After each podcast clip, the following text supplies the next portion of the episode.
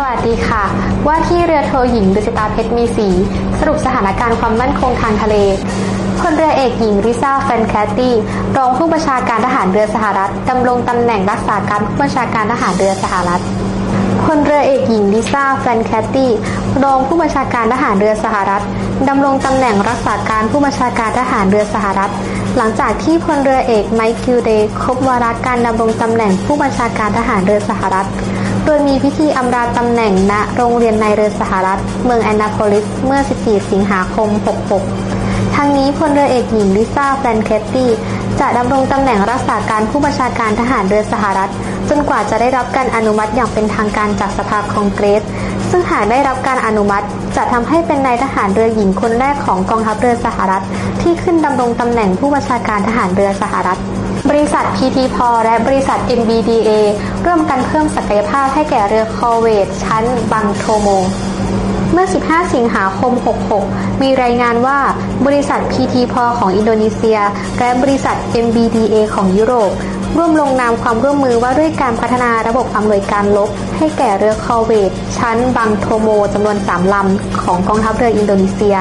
โดยการดำเนินการจะแบ่งเป็น 2 ระยะ ได้แก่ระยะที่ 1 จะดำเนินการติดตั้งระบบเรดาร์และระบบเซ็นเซอร์ใหม่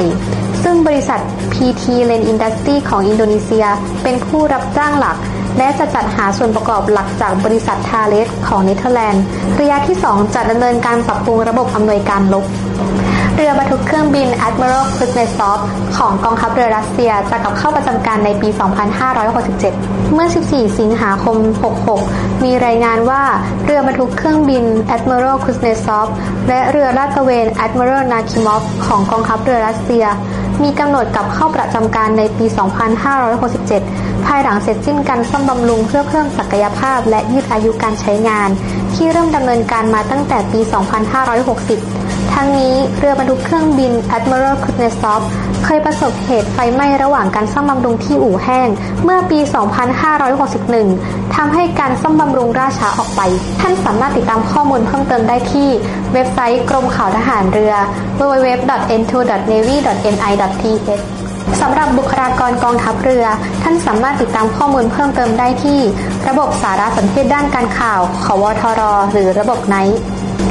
สุดท้ายนี้ขอให้ทุกท่านรักษาสุขภาพ หมั่นล้างมือสวมหน้ากากอนามัย และอย่าลืมเว้นระยะห่างทางสังคมนะคะสำหรับวันนี้ สวัสดีค่ะ